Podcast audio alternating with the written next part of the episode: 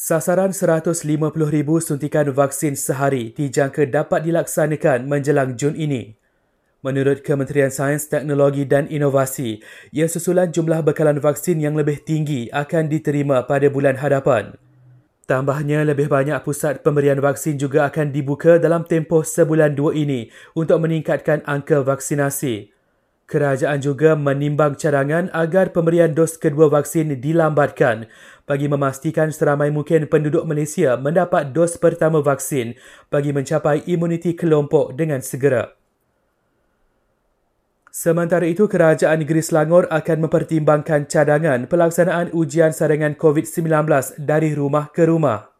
Menteri Besar Datuk Seri Amiruddin Syahri berkata, perkara itu bagaimanapun bergantung kepada jumlah anggota sukarelawan kerana ia memerlukan jumlah pasukan yang ramai.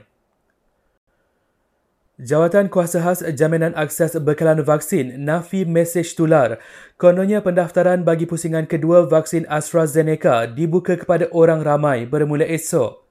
Katanya pendaftaran yang dibuka sejak semalam sehingga 26 Mei ini masih memberi keutamaan kepada warga emas berusia 60 tahun ke atas sahaja.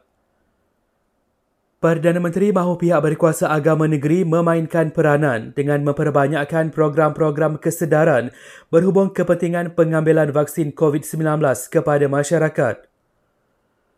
Akhir sekali, selebriti dan usahawan Nilofa nafi menaiki kenderaan melebihi had penumpang ketika hadir ke IPD Seremban pagi tadi.